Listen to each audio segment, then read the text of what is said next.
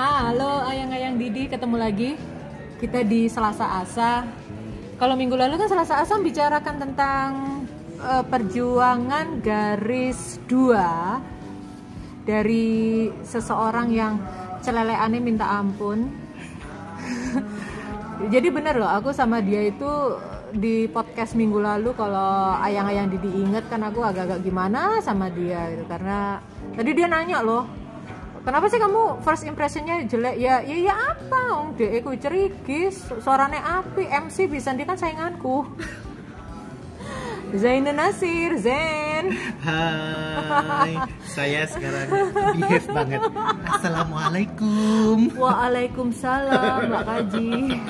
ya Allah, Bu Haji sehat? Alhamdulillah. Ya Allah, Alhamdulillah, ya Allah. Barakallah, barakallah. Aduh ya. Tapi terima kasih cerita di podcast minggu lalu. Iya. Eh, kita kan membahas tentang perjuangan garis dua. menanti 9 tahun akhirnya punya putra atau putri Putra. putra alhamdulillah padahal Alhamdulillah. itu Dan doanya semoga nggak kayak bapaknya. rezekinya lebih lancar dari bapaknya bapaknya Amin, rezekinya amin, banyak amin. terus gitu ya Amin, amin, amin. jadi eh, kalau ayang-ayang Didi ingat podcast minggu lalu kalau enggak nanti didengerin deh ada cerita bahwa itu mukjizat banget Eh, ayo kenalin jeneng bojomu apa Lulu. Nah, Mbak Lulu ini satu mukjizat karena eh, dokter aja pada angkat tangan Pada angkat tangan. dan waktu proses kelahiran itu pun jelas bahwa sebenarnya eh, rahimnya Ah. itu juga bukan suatu rahim yang sehat untuk Betul. menyimpan sosok bayi selama 9 bulan dan 9 bulan bed rest. Betul. Ngalah-ngalahin work from home ya. Tapi perlu saya garis bawahi bukan hanya dia yang kondisinya nggak bagus, ah. kondisi saya juga nggak bagus. Betul. Karena sperma aku juga waktu itu nggak terlalu bagus. Jadi sebenarnya ini mukjizat banget. Betul, Dan penantian betul, 9 bulan setelah usaha segala usaha dari yang paling murah sampai yang paling mahal dilakukan. Nah, uh, bersyukur banget dong ya waktu akhirnya sosok itu muncul di bumi ini. Alhamdulillah. Alhamdulillah. But ternyata ada cerita cerita sambungan ayang-ayang Didi gitu. Se happy happy. bener bener ya Allah sumpah aku aku jadi gini ayang-ayang Didi. Ini ini cerita yang baru aku dengar hari hari Minggu lalu itu kan tentang apa perjuangan dia perjuangan garis dua tuh aku sudah ngobrolin itu di telepon ya waktu itu ya. Terus ada lagi cerita tentang baby blues. Aku ngebayangin tuh gini loh. Waktu aku pertama dengar tentang baby blues itu adalah eh, gini. Kebanyakan perempuan menikah, hamil, punya anak, baby blues itu wajar karena ke- persepsi awalku adalah lu biasa hidup enak single eh, hamil 9 bulan tiba-tiba punya anak lu harus ngurusin ini itu ini itu. Tapi itu kan sesuatu yang sifatnya kehamilan yang mungkin dia mendapatkannya mudah wajar gimana gitu ya.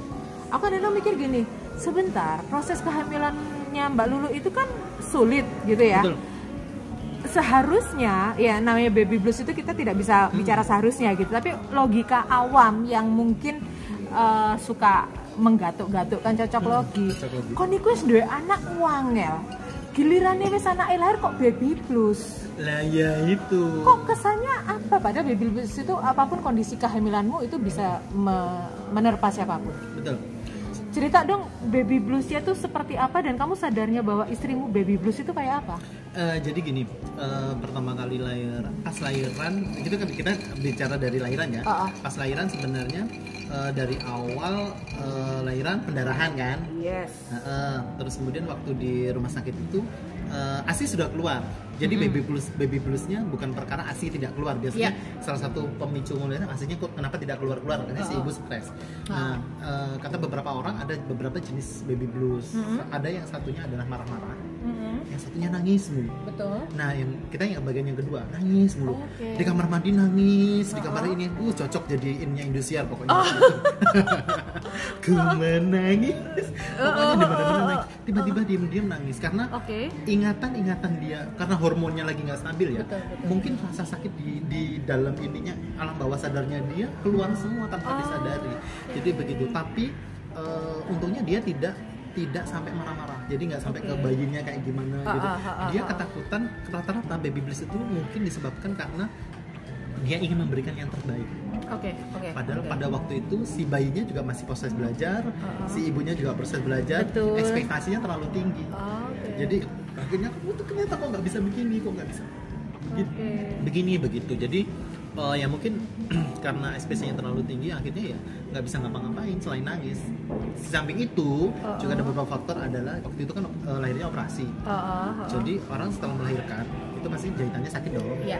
terus kemudian Ya. satu lagi eh, maaf ini boleh saya Uh-uh. sebut ya payudaranya sakit Uh-uh. karena eh, air- mulai ada air asi kan Oh, oh. jadi yang sampai Nggak keluar. meteng-teng Metenteng, heeh. nah itu dan nggak terlalu banyak keluar sehingga Uh-uh. bayinya pun juga bayinya nangis terus rewel Iya iya karena iya juga iya. ketika iya. Lapar ya. iya jadi Heeh, gajinya nggak tenang itu sebabkan karena memang ibunya juga nggak tenang Hmm. tapi memang kebagian baby bluesnya itu memang dia yang juga nangis mulu diem diem di kamar mandi nangis Iya, iya. nggak ngapa-ngapain dia apa apa nih sambil jalan nangis Tanpa sebab. tanpa sebab Waktu kamu ngeliat Mbak Lulu kayak gitu, apa reaksi pertamamu?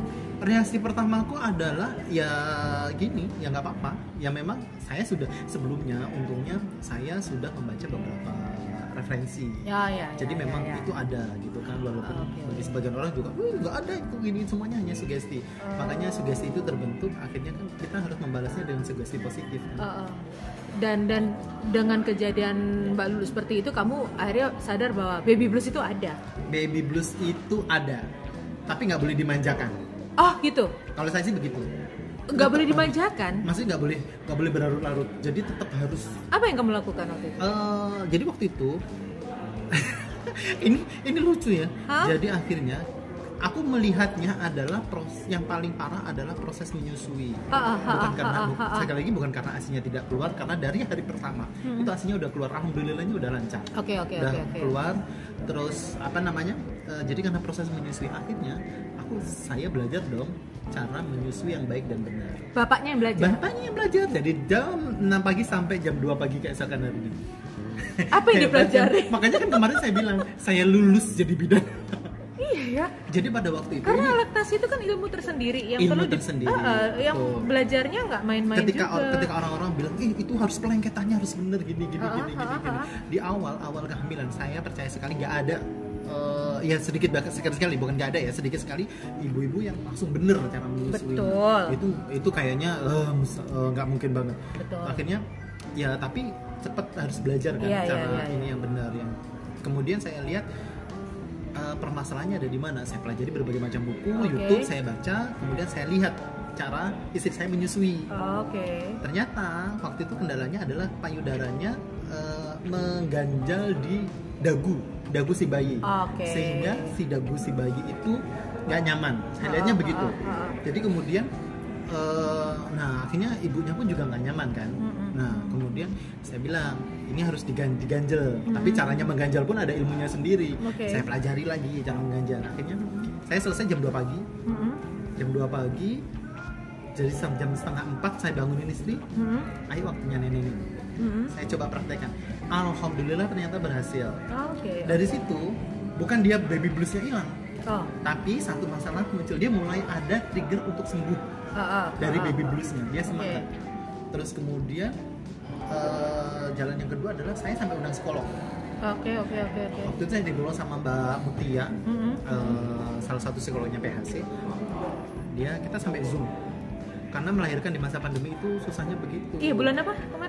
Bulan April April ya, iya udah masuk. pandemi Iya Betul. itu lagi ngeri ngerinya orang. lagi ngeri-ngerinya dan Betul. kita nggak bisa ngundang bidan ke rumah saya yang nggak pernah mandiin bayi dari lahir ceprot saya mandiin Oke. pulang dari rumah sakit langsung saya mandi saya mandikan saya yang ini terus kemudian apalagi eh, kita nggak bisa ngundang bidan nggak bisa ini Hmm. semuanya layanan via online Oke. Terus yang kedua eh, ada yang eh, setelah itu saya undang psikolog ya kan saya undang psikolog kayak gini gini gini ya ya walaupun tidak banyak membantu tapi minimal dia inilah dia bisa nangis kencang sampai gulung-gulung Mengeluarkan semua emosi Betul. terpendamnya. dia itu sampai nangisnya bukan nangis lagi nih gitu. dia sampai gulung-gulung oh, oh. Eh, eh, setahu eh. saya dia nggak pernah nangisnya yang kayak begitu Oke, oke. Apakah itu emosi terpendam dia sekian lama atau memang pure baby blues itu ya?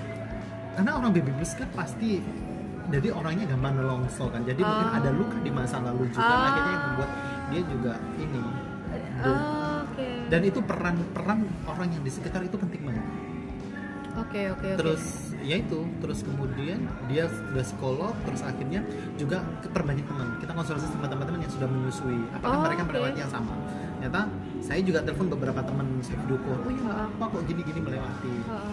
nah mereka juga rata-rata memang melewati. Terus kemudian sampai di yang terakhir saya bilang begini kamu bekerja? Saya bilang gitu. Kamu bekerja? Eh, ayo cepetan kamu cepetan sembuh. Oke. ini sudah dua minggu Oh, gitu. oh, hampir dua minggu. Kamu sudah memotong waktu bersama anakmu. Mau berapa lama dia kemudian semangat lagi Oh dari situ ya. Dari situ. Dia ada semangat lagi ya. tapi memang awalnya dia bis- anaknya bisa nyusu dengan tenang Oh, pengaruh ya? pengaruh karena dia kan ngerasanya nggak nggak ini tuh Nggak nyaman kalau ibunya. anak itu bonding sama ibunya itu luar biasa Oke oke. bonding sama ibunya itu luar biasa saya awalnya nggak percaya makanya saya ternyata benar bonding sama ibunya itu ibunya nggak tenang dia juga nggak tenang Iya iya iya iya iya iya. iya. begitu terus kemudian eh, nyusu dengan benar kemudian dapat siraman-siraman itu akhirnya dia bisa sembuh cuman masalah baru lagi Ah apa meneh? itu kan payudaranya ngeteng-teng Ya. beneran, dan eh, buntu semakin ini itu kalau dibiarkan kan bisa mastitis toh Ah ah. jadi dan kita nggak bisa nggak ada layanan laktasi di rumah sakit tidak ada oke. sehingga saya harus harus pinter-pinter ini saya belajar lagi Ah ah. cara pijat asi Astaga. jadi caranya gimana saya pelajari bener-bener saya pijat saya pijat sendiri sampai saya istri nangis-nangis di jumpalitan beneran karena sakit ah, ah, dan ah. setelah itu tapi hasil lancar setelah itu enak hasil lancar Karena kondisi baby blues itu mau mau ngapa-ngapain juga udah kayak lumpuh tanda petik gitu ya. Jadi mau Betul. belajar apa pun gak ada yang masuk. nggak ada yang masuk jadi pasti yang di sebelahnya yang harus belajar Wih gila loh. Maksudku eh, aku punya banyak teman yang sudah melahirkan, suaminya juga katakanlah perhatian, tapi kebanyakan perhatian suami itu kan eh, optimal saat istri hamil, betul suami siaga. Sementara dirimu itu bisa menghadapi paham bahwa istrimu baby blues, paham apa yang harus kamu lakukan dan paham apa yang eh, harus kamu bantu gitu kan. Eh, berapa lama akhirnya Mbak Lulu itu mengalami baby blues itu? di eh, dua minggu lebih dikit Dua minggu lebih Eh, dikit. lebih sedikit jadi sudah beneran eh, tenang Heeh. jadi ketika itu apa namanya sebenarnya di waktu pertengahan itu baby bluesnya juga karena bayinya juga kuning kayak gitu kan kuning kan namanya kurang cairan karena memang tidak tenang neneknya juga nggak tenang Mm-mm. terus kemudian sampai akhir nah masalah baru lagi muncul Yaitu, Eh, Bibi nggak BAB selama 8 hari oke. nah itu eh, hari ke hari ketujuh itu saya sudah khawatir ini kok nggak BAB bayi Heeh, ini heeh, heeh, tapi heeh. pipisnya lancar Oke. pipisnya lancar sampai di awal-awal saya nggak pakai dia popok eh nggak pakai dia pampers Heeh, saya pakai dia popok biasa popok kain heeh. karena untuk ngecek dia pipis apa belum Oke, oke. saya setiap hari ini. jadi supaya ke kelihatan bayi kalau dia nggak dehidrasinya dari pipisnya Oke. Nah saya sempat agak ketakutan tuh tapi saya telepon beberapa teman yang dokter eh, anak pun tuh nggak apa-apa Hmm. dia bilang gitu berarti kemungkinan masih terserap semuanya Jadi yang keluar cuma cairan. jadi yang keluar cuma cairan Ah. jadi gizinya sudah terserap semua di Iya, badannya dia iya, gitu. iya. saya khawatir juga kan Heeh. akhirnya di hari ke-8 saya bawa ke dokter spesialis anak Oke, oke. di salah satu oke. dokter spesialis anak jadi di sana datang dong kita cerita masalah langsung dong menjas bahwa ini susunya kurang. Tambah lagi susu formulanya. Padahal kalian sudah berkomitmen bahwa kita mau asi full. ASI full sampai empasi kan? sampai apa sampai 2 tahun. Oh, Oke. Enggak, Jadi- oh, iya iya iya. Nah, jadi sebelumnya karena dokter yang di sebelumnya waktu lahiran di rumah sakit yang sebelumnya waktu lahiran itu bagus banget. Dia sampai gini mbak pokoknya harus asi Yo opo carane? Yo opo caranya. Ah, ah. Kalau kamu nggak ini bersama dengan KDRT dia bilang gitu. Iya iya iya. iya. Ada pasalnya. Gitu. Dokternya iya. bilang begitu. Itu pro AC banget dokter yang pertama. Nah, ini kok tiba-tiba harus begitu. Istriku down lagi dong. Ah, ah. Terus kemudian saya lihat tuh itu pun dia mulai agak besar ditambah nggak iya sebelumnya. Akhirnya kita coba begitu ini saya asinya dia luar biasa. Alhamdulillah asinya itu melimpah. Jadi kayak. Sebenarnya lancar. Over malah dia. Over malah ya. Jadi hiper dia hiper hiperlaktasi.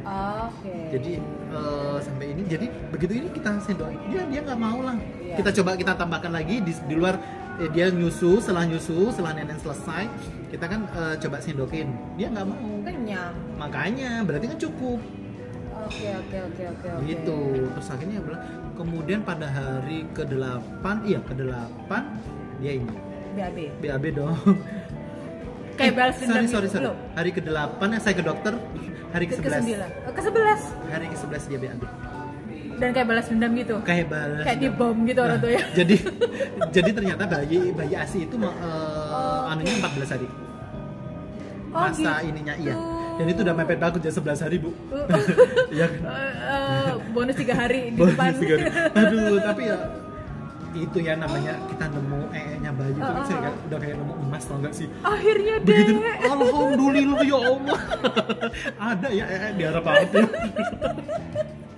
Oke, eh, berarti kan sekarang eh, semua semua itu adalah sudah dalam kondisi normal gitu ya. Ah, ah. Pernah ngobrol nggak sama Mbak Lulu eh, saat beliau sudah keluar dari baby bluesnya gitu ya?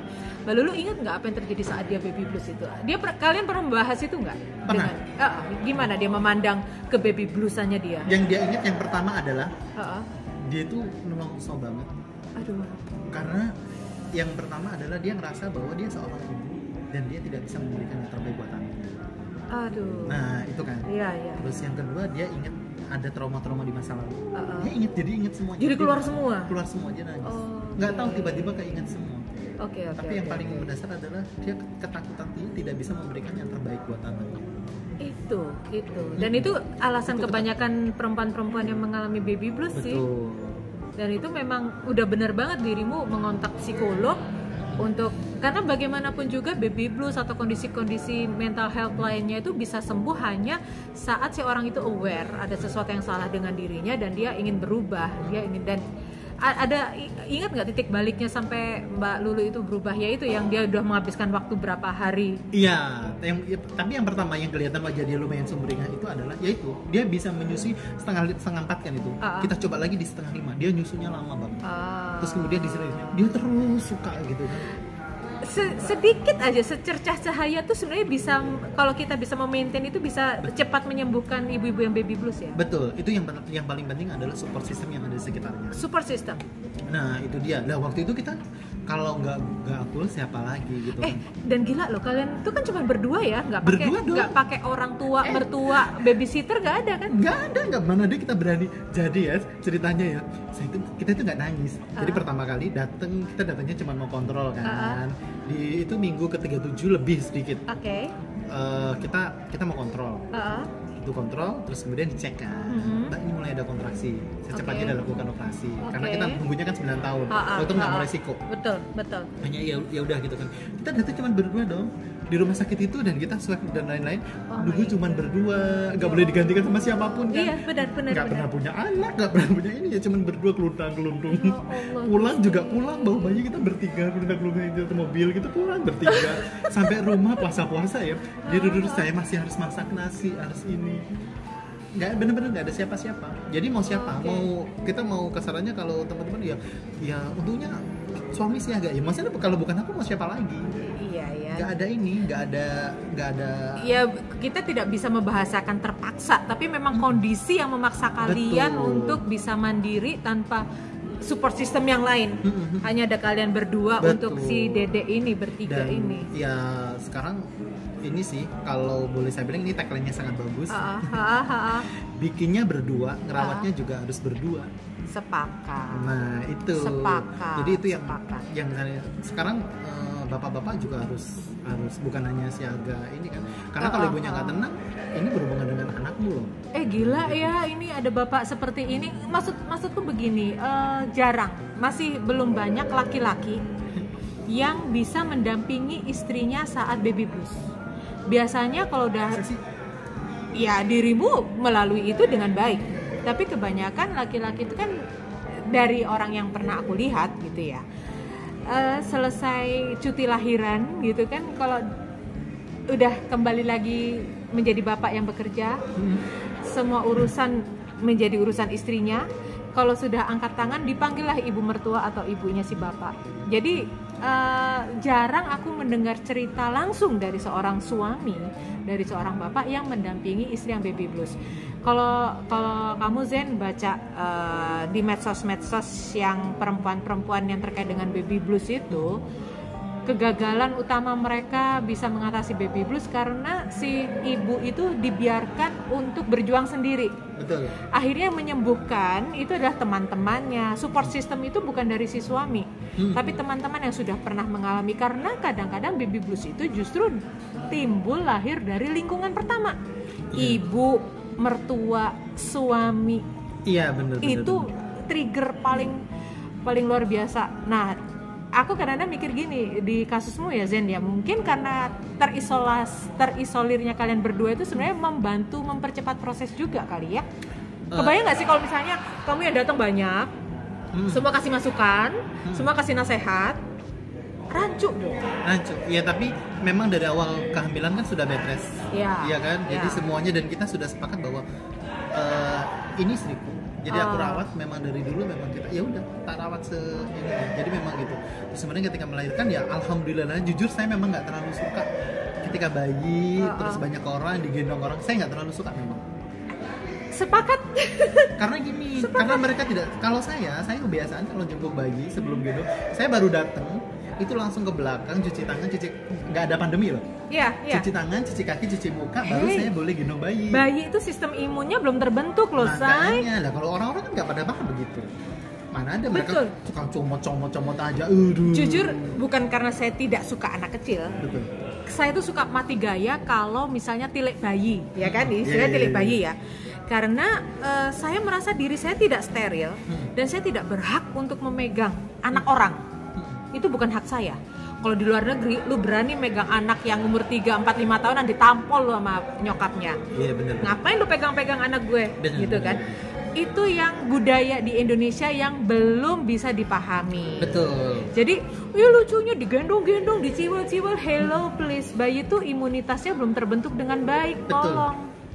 Oke. jadi pada waktu itu ya kebetulan saya nggak suka terus Ah, ah. kemudian ya dan dan kamu kalau udah nggak suka tuh judes loh. kelihatan ya tahu ya Tahu banget. Lu lu sama gue kan satu frekuensi. kalau udah nggak suka tuh mukanya tuh udah busuk tau nggak? Iya bener, bener bener bener. Iya, Makanya kan? untungnya nggak ada nggak ada Iya iya iya. Jadi ya terus kemudian apa ya? Jadi memang tugas istri saya boleh ditanyain ya kapan-kapan Mhm. Yuk yuk ya. yuk yuk yuk. Jadi kalau ditanyain tugas dia hanya menyusui anaknya. That's Oh it. my god, ya Allah. Karena menurutku dari aku soalnya ngelihat ngelihat sendiri mbak bagaimana perjuangan dia menyusui payudaranya sakit ini. Itu aja sudah sakit banget. Oh, payudara sakit kemudian belum lagi payudaranya lecet. Ya Allah, ciptakanlah laki-laki sebanyak ini yang seperti ini. Eh, di ini jadi ngeliat itu aja nggak tega sampai sekarang sampai sekarang eh, sekarang si baby kan udah hampir usia 6 bulan Oke. udah enam bulan mandiin tetap aku Oke. terus kemudian kalau ini eh, apa namanya yang bikin makanan yang biasa kan oke. namanya Iya, yang iya, basic, iya, iya. itu aku cuman yang yang nyuapin dia Iya iya iya iya. Karena ya kaitannya bonding juga ya. Banding. Zen kayaknya kita perlu ini deh ya, bikin channel khusus tentang uh, selain pejuang garis dua, baby blues, all about your baby. Uh, parenting, gua gua nggak ikutan. Aku menjadi host saja. Saya tidak punya naluri keibuan ya, mohon maaf.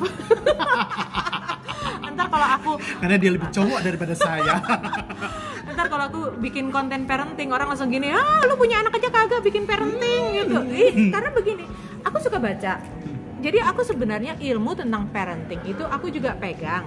Cuman orang-orang nggak akan percaya kalau aku yang ngomong. Ala Didi tuh pegang teorinya aja. Coba dia pegang anak beneran kabur. Ya sudah gua nonton lu dari jauh aja ya. Karena saya agak-agak trauma juga kalau misalnya menegur orang tua yang menurutku hei kamu sebenarnya tidak boleh seperti itu.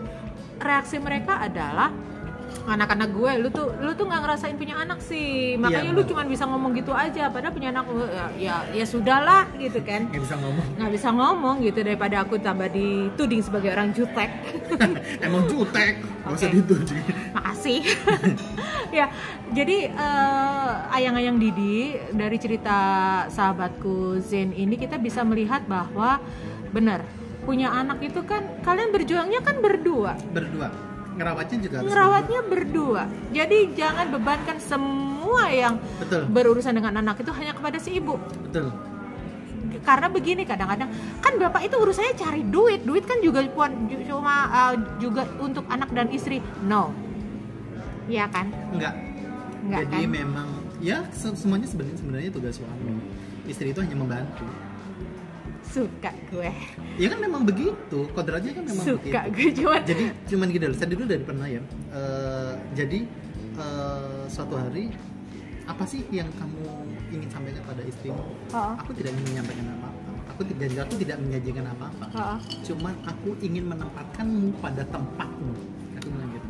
Tempatnya istri ya di situ ya kalau mau dia bekerja ya alhamdulillah. Yang penting anak tidak terbengkalai. Ya, yang ya, penting ya, ya, gizinya ya, ya. neneknya ini full ya jujur gue tuh orang yang suka nyinyir yang lihat pasangan termasuk eh, awal bukan awal termasuk saat aku mengamatimu dan Mbak Lulu ya Hmm. itu ih apa sih yang bikin Mbak Lulu tuh bisa lengket sama Zen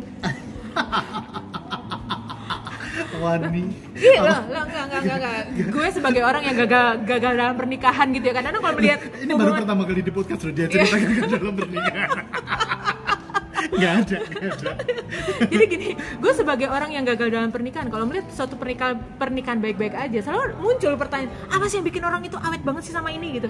Itu juga yang aku lihat antara kamu dengan Mbak Lulu gitu loh. Apa sih?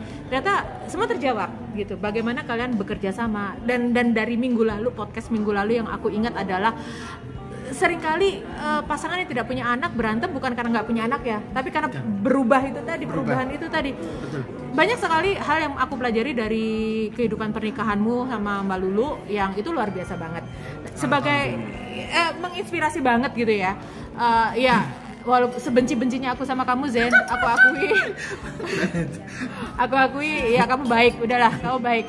Kamu bisa menjadi panutan. Makasih kayak gak ikhlas banget gue ya berterima kasihnya ya kan kan sejahat kamu sama aku nah, jangan dibuka ya Kalau kalian mau tahu jahatnya dia ke aku kayak Lihat apa, buka Twitterku. yang ada apa namanya? Ada uh, screenshot transferan, nah itu itu jahatnya dia ke aku. Oke, Zen, uh, aku seperti yang minggu lalu dirimu kan sudah kasih apa ya closing statement untuk uh, para pejuang garis dua. Betul. Nah, closing statement yang aku harapkan hari ini itu aku minta khusus deh, khusus ke bapak-bapak, khusus Hmm. pada lelaki calon bapak, khusus pada lelaki calon suami Hmm. untuk menghadapi istrinya pra dan pasca kelahiran. Mereka harus gimana?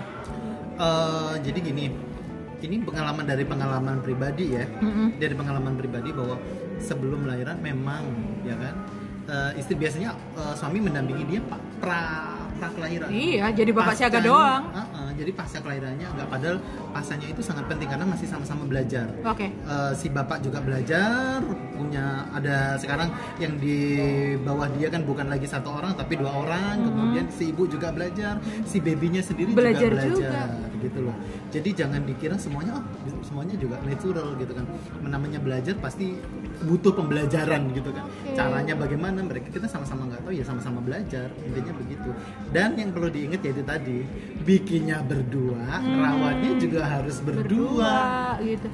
Dan tadi satu kata yang aku garis bawahi sekali adalah ya memang uh, kehamilan, kelahiran, bagaimana membesarkan anak itu semuanya memang segala sesuatu yang natural. Tapi natural bukan berarti tidak dipelajari. tidak dipelajari betul Harus dipelajari. Harus dipelajari. Halo, kalian manusia diberi akal pikiran. betul kalau Jadi, dulu kita ah. nggak belajar baca ini budi mana tahu kita ya nggak tetap aja kan Oke oke oke.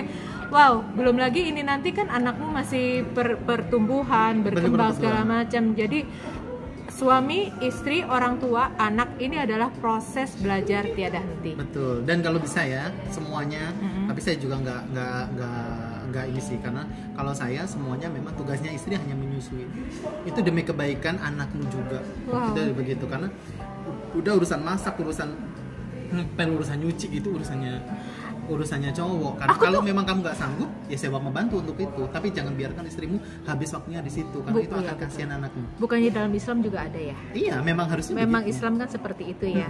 Oke. di agamaku juga ya agamaku ya di Islam itu juga begitu. Ya, itu justru yang Islam banget yang seperti itu. Jadi perempuan ya kodratnya melahirkan menyusui. Betul. Tempatkanlah perempuan pada tempatnya. Kalau gitu, kalau kamu pengen ditempatkan Iya. pada tempatnya. Tapi jangan lupa tempatkanlah mantan pada tempatnya tempat sampah. Iya. oke? Semuanya ditempatkan pada tempatnya. Ini podcast per, podcast pertama Mbak Didi mengakui secara live bahwa dia gagal berumah tangga jalan. But that's okay. selalu ada cerita bahagia di balik kegagalan termasuk bahagiaku bertemu de eh, bahagiaku berteman dengan kamu dengan sisi lainnya karena aku bertemu denganmu berteman denganmu dalam sisi kegilaan kita tapi ternyata di balik kegilaan itu kamu waras ya. Aku tuh agak-agak sebel sama orang waras. Jadi aku seperti ditempatkan pada posisinya gue gila sendiri gitu. Eh, enggak gitu kan. Jadi kalau misalkan dibeli otakku sama otakmu itu lebih mahalan otakku. Iya oke. Karena otakku nggak jangan dipakai. Dibendrak jadinya. Jadi tersegel dengan sempurna. Kalau otakmu kan sudah samplak sering dipakai kan. Iya, betul. kali ini masih waras kan nggak pernah dipakai. Lu cocok sama Desi Hartawan sama deh. Karena dia otaknya jarang dipakai juga sering sering dibekukan dalam freezer. Kalau butuh dia keluarkan lagi. Masih tersegel sempurna masih dijual tersedia. paling mahal betul ya masih fresh. Oke Zen thank you banget ya sudah Sama-sama. ngisi uh, Didi Cahya bercerita di sesi Selasa Asa setelah minggu lalu bicara tentang perjuangan garis dua. Sekarang kita bicara tentang baby blues dan bagaimana seorang suami seharusnya menempatkan diri saat istrinya pasca kelahiran seperti apa. Dan sekali lagi ayang-ayang Didi Selasa Asa ada bukan untuk menggurui Anda bukan untuk memotivasi Anda karena Didi itu bukan motivator tetapi provokator untuk kalian memprovokasi diri kalian sendiri memotivasi diri kalian sendiri. Sekali lagi thank you Zen. Tadi dia dia buka dengan salam dan aku tutup juga dengan salam wassalamualaikum warahmatullahi wabarakatuh